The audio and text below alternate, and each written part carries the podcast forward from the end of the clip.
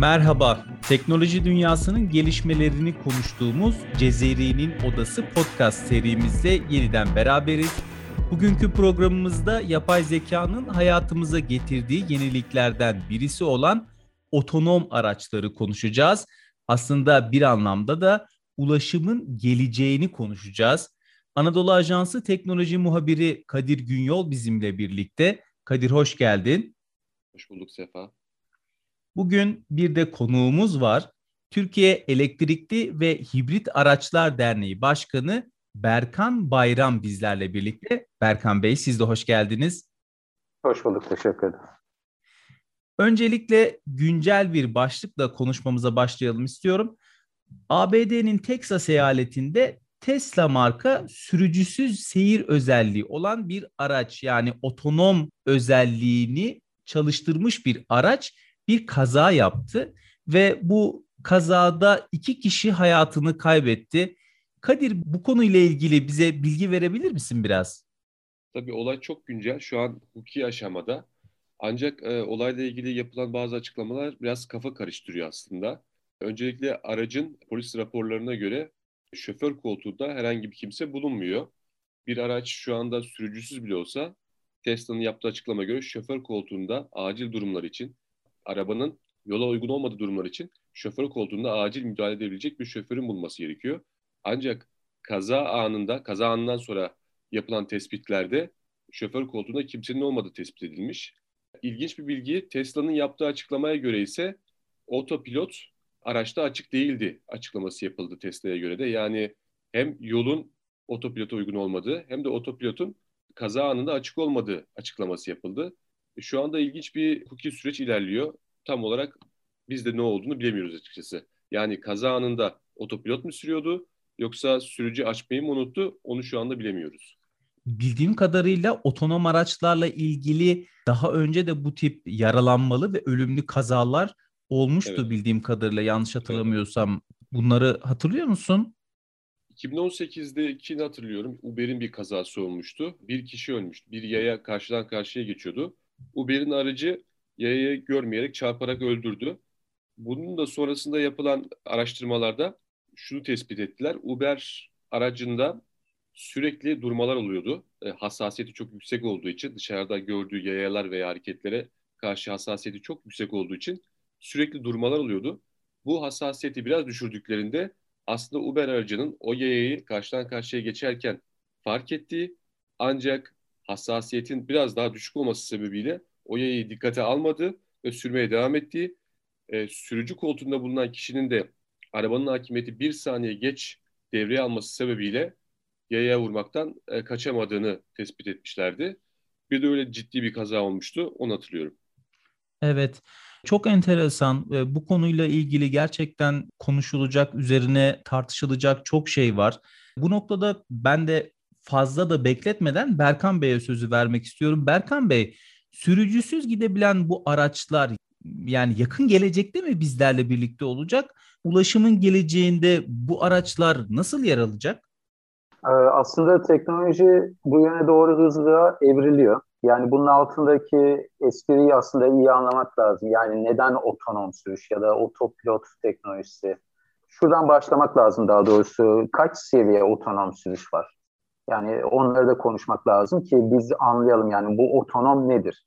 Aslında şu anda kullandığımız otomobillerin yani 2-3 yaşındaki araçların, yeni teknoloji araçların hep hemen hemen hepsi otonom 2 e, ve 3. seviye aralığındadır. Yani ne yapıyoruz işte e, bir araç aldığımızda belki fark etmişsinizdir işte aracın şu anda şerit takip sistemi vardır örneğin. E, bir üst modelinde ise şerit takipten çıktığınızda aracın direksiyonunu kontrol eder, kontrolü ele alır araç ve sizi şeride tekrar sokar. Bunlar mesela şu anda yaşadığımız araçlarda mevcut. İşte acil frenleme, acil fren destek sistemi, önünüzdeki araçta adaptif cruise kontrol eğer çalışıyorsa önünüzdeki arkanızdaki araçla aranızda mesafeyi ayarlaması veya işte sürücüyü sürekli takip eden direksiyon üzerindeki bir sensör. Bunların hepsi şu anda otonom sürüşün bize getirdiği aslında teknolojik yenilikler. Yani bunlara ihtiyacımız var mı? Evet var. Neden? Çünkü otomotiv üreticileri sürekli bir farkındalık ve farklılık yaratma peşinde. Yani ben nasıl daha farklı teknoloji uygulayıp işte tüketiciyi bir anlamda yakalayabilirim?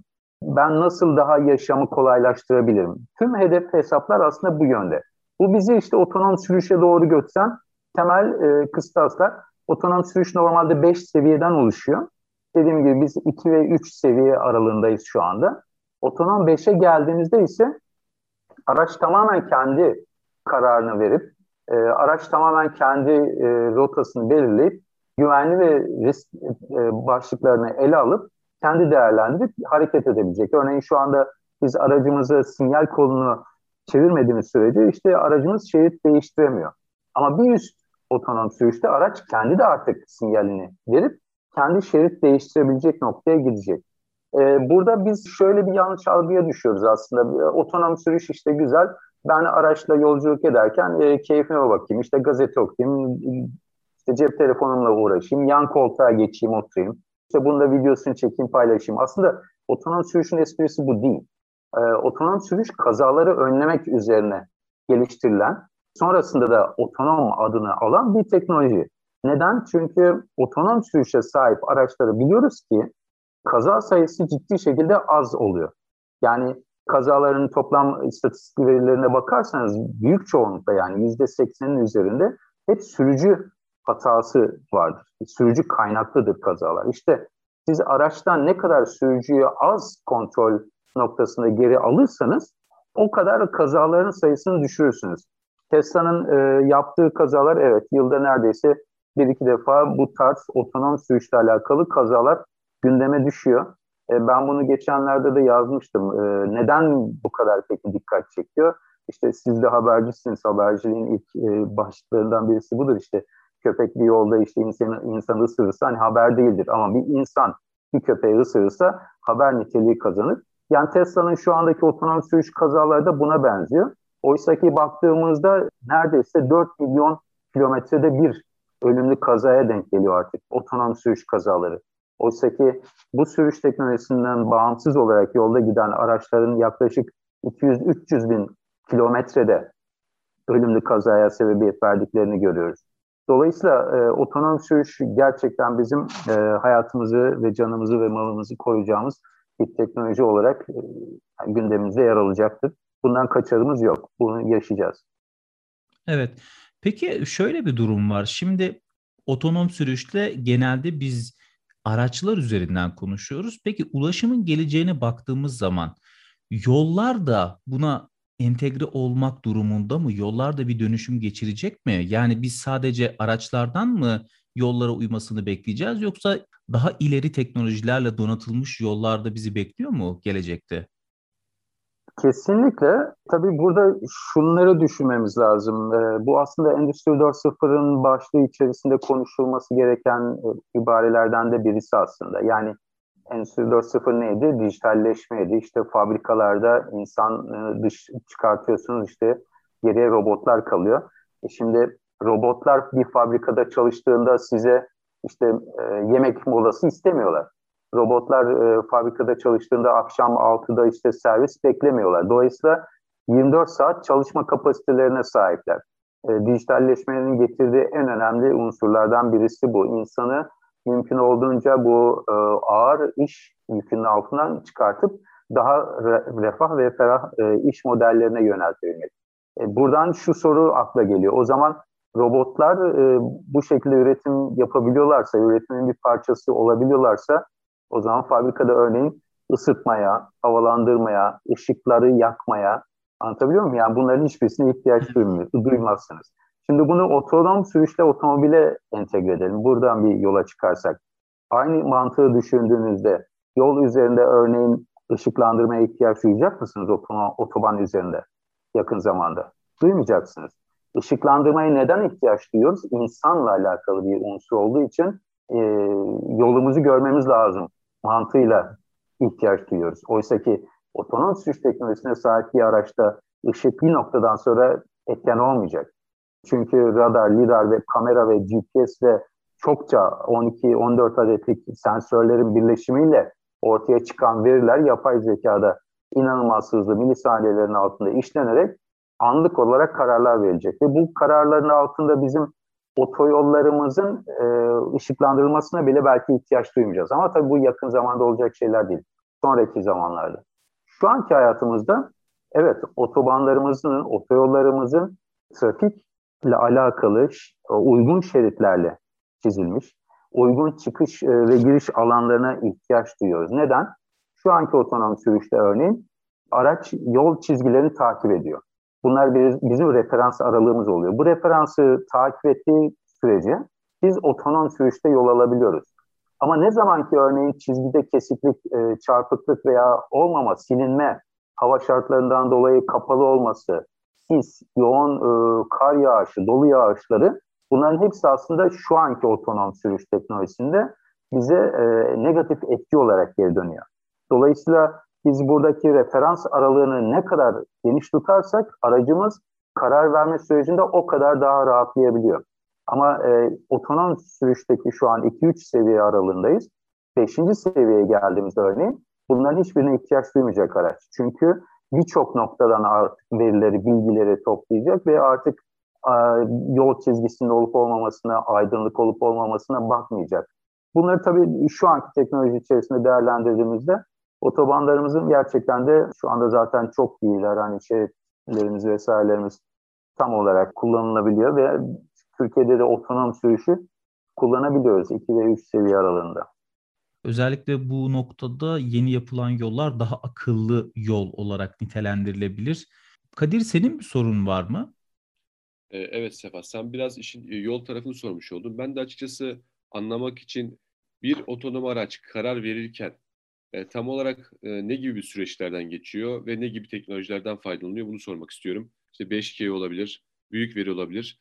Bunların önemi nedir otonom aracı kullanırken?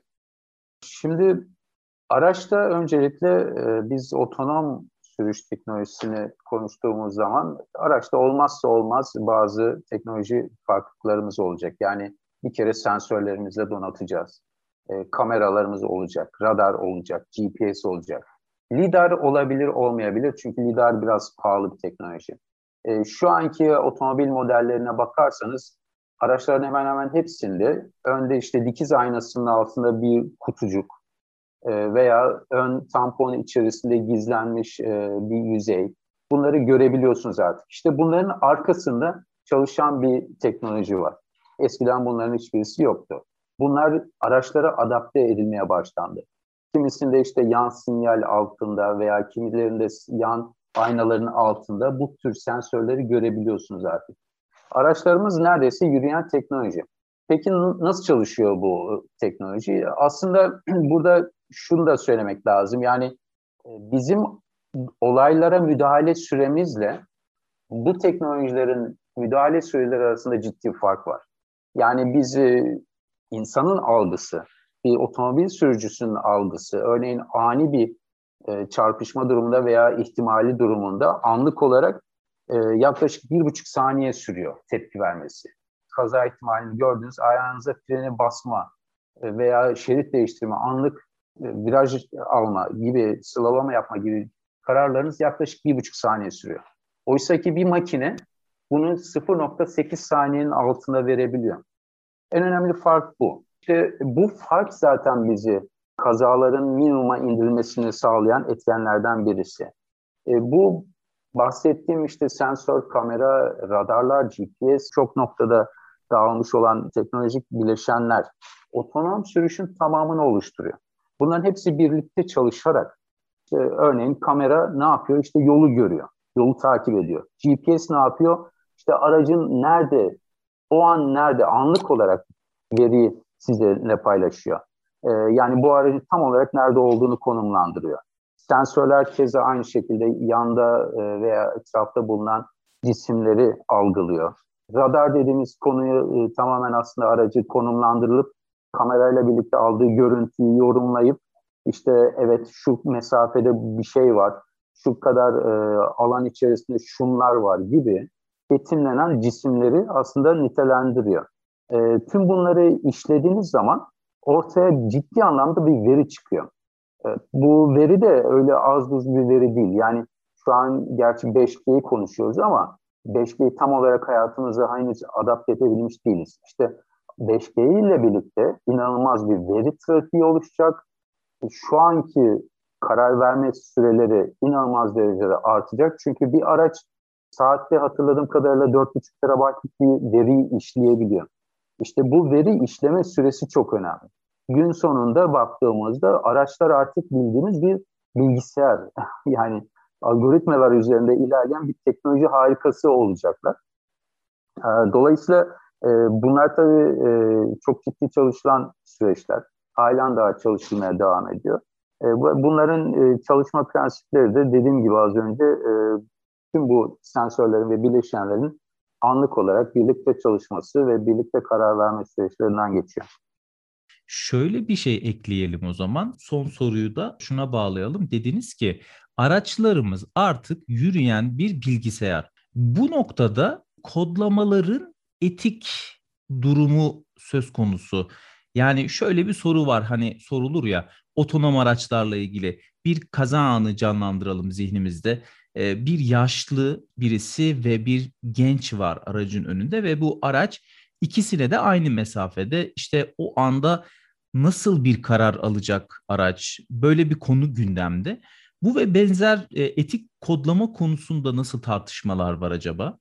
Şimdi bu aslında benzer hikaye gerçi yani uzun süredir verilir. Benzer görsel çalışmasını üzerinde uzun süredir tartışırız. Oysa ki otonom sürüşü anlayabilmek işte bu soruya cevap verebilmekten geçiyor. Yani zaten biz o kararı verme aşamasına gelmeyeceğiz. Biz e, şu anda hep sondan, son kilometreyi düşünüyoruz. Oysa ki o noktaya gelene kadar aracımız zaten bu kararı vermiş olacak. Yani e, genç mi, yaşlı mı, hangisine çarpayım veya önünüzde bir bariyer var veya işte yaya geçidindesiniz, yeşil ışık yanıyor, kırmızı ışık yanıyor vesaire. Hani bariyere mi çarpayım yoksa yaya geçitten geçen yolcu yol e, yayalara mı çarpayım? Bunu bunun kararını zaten bu aracımız, otonom sürüşe sahip aracımız zaten çok çok öncesinden vermiş oluyor ve ona göre zaten planlamasını yapıyor. Yani siz eğer bir etkeni sabit tutup diğer etkeni hareketlendirirseniz e, bu bir çıkmaza girer. Yani paradoks oluştururuz kendi kendimize. Böyle bir şey yok ortada aslında. E, bizim aracımız yaklaşık 400-500 metre öncesinden önümüzdeki bütün referans noktalarını ele alıp ona göre zaten plan programını yapıyor. Anlık bir noktada bir şey çıkarsa yani örneğin önümüzdeki hareket halindeyiz işte önümüzdeki aracın üzerinden bir bir şey düştü. İşte bu bir anlık meseledir.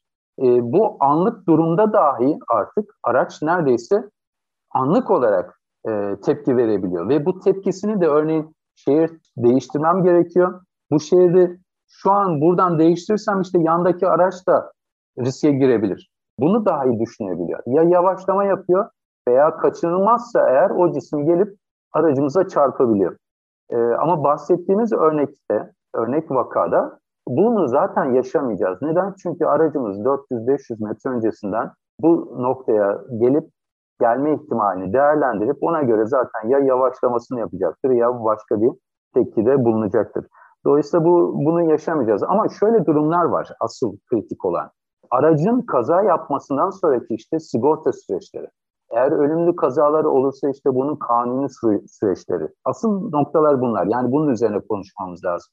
Çünkü halen bu noktalar kanuni temeller üzerine oturtulmuş değil. Mevzuatlarla belirlenmiş bir çerçevesi yok. Kaza olduğunda işte Amerika'da oluyor vesaire. Yani yıllarca e, mahkemeler devam ediyor. Neden? Çünkü e, ortada mahkemenin karar verebileceği bir kanuni temel yok. Neye göre karar verecek? Bunu insan kullanıyor doğru. Bir de şunu atlamayalım yalnız. Her otonom sürüş teknolojisinde yani 5 seviyeden bahsetmiştim. Her seviyede sürücü mutlaka sürücü koltuğunda oturmak zorunda. Bunu atlamayalım lütfen. Yani araç ihtiyaç duyduğu anda sürücüye uyarı veriyor. Lütfen aracın kontrolünü ele al. Yani Eğer ne siz... olursa olsun bir şekilde siz o aracın sorumlusuysanız, sürücüsüyseniz yani bu işten siz de sorumlusunuz demektir. Kesinlikle, kesinlikle. Yani orada sürücünün e, bir şekilde bir payı var birincisi. İkincisi araç üreticisi e, sizin sorumluluklarınızı belirleyemiyor. Fakat e, yola koyduğu teknoloji çerçevesinde bunları bunları yapmanız gerektiğiyle alakalı iyimser bir tabii ki e, süreç ve uygulamaları size sağlıyor. Eğer siz bunlara eğer uymazsanız tabii ki sorun ortaya çıkıyor. İşte evet. bu noktada kanuni temeller nerede? Bunlar önemli. Yani biz şu anda aslında otonom sürüşe bakıyoruz ama aslında kanuni olarak 10 kilometre hızın üzerine çıktığında araç mutlaka sürecin sürücünün eli direksiyonda olmak zorunda. Bu mesela e, kanuni bir temel. Yani Viyana Karayolu Trafik Sözleşmesi ile belirlenmiş bir süreç. Hala bu şeyin mevzuatın üzerine çıkamadık. Dolayısıyla e, şu anki araçlarda örneğin 10-15 saniyelik süreç içerisinde mutlaka uyarı verir araç size. Elinizi lütfen direksiyona koyun. İşte bu uyarının temelinde 1968'lerde yazılan bu kanuni temel trafik sözleşmesinden kaynaklanıyor. Dolayısıyla biz hala bunun üstüne çıkamadık. Çıkamadığımız için de otonom sürüşü 4-5'i konuşuyoruz ama bunu henüz trafiğe, gerçek trafiğe adapte edemiyoruz. Adapte ettiğimiz zaman da işte bu tür kazalarla karşılaşabiliyoruz. Ve bu kazaları işte açıklamakta maalesef zorlanıyoruz. Dolayısıyla burada kanuni temeller yani devletler ve uygulamacılar mutlaka birlikte çalışmak durumunda e, bunu e, iyi gerçekten doğru bir teknoloji olarak hayatımıza alabilmek adına. Berkan Bey gerçekten e, vermiş olduğunuz bilgiler için çok teşekkür ediyorum. Kadir'e de çok teşekkür ediyorum. Çok dolu bir program oldu otonom araçlarla alakalı. Tabii ki bunun üzerine tartışmamız gereken, konuşmamız gereken belki birçok şey vardır. İnşallah bunları da belki başka programlarda paylaşırız. Şimdilik süremizin sonuna geldik. Cezeri'nin odasında teknolojinin hayatımıza getirdiklerini konuşmaya devam edeceğiz. Bu arada hatırlatalım Anadolu Ajansı'nın podcast yayınlarını Twitter'da AA Sesli hesabında paylaşıyoruz. Öte yandan e, Spotify'da, SoundCloud'da, Apple Podcast'te veya hangi uygulamadan bizi dinliyorsanız lütfen abone olmayı unutmayın diyorum. E, bugünlük programımız burada sona erdi. Hoşçakalın.